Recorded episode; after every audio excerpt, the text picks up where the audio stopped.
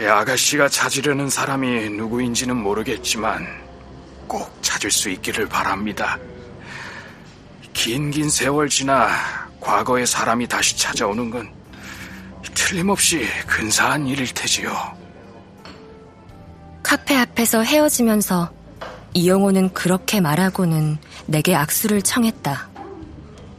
그는 내게 꼭 돌려달라고 신신당부를 하며 자신이 오랫동안 간직한 문집들을 빌려주기까지 했다. 단 한 번도 만난 적 없는 낯선 이를 위해 선선히 자신의 시간과 물건을 내어주는 마음은 어디에서 오는 걸까?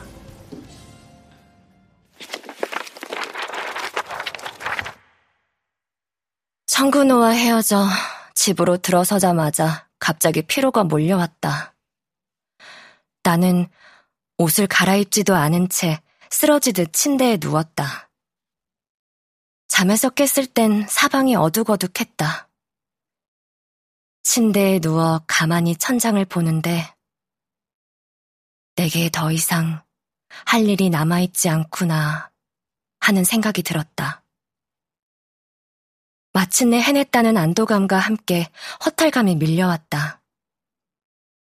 KH를 만나 선자 이모의 일기장과 편지를 전해주고 나면 속죄가 완성되고 내 삶이 송두리째 바뀔지도 모른다는 기대를 했지만 그런 일은 물론 일어나지 않았다.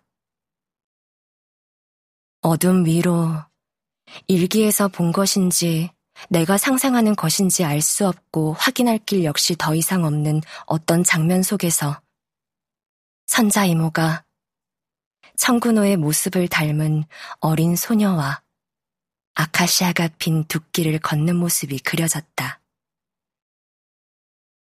옷깃을 빳빳하게 다린 교복을 입고 양갈래 머리를 한 청군호를 황홀하게 바라보는 선자 이모. 이제껏 걸어온 여정의 종착지가 여기였다니. 우리는 한 사람에 대해 얼마나 알 수 있을까?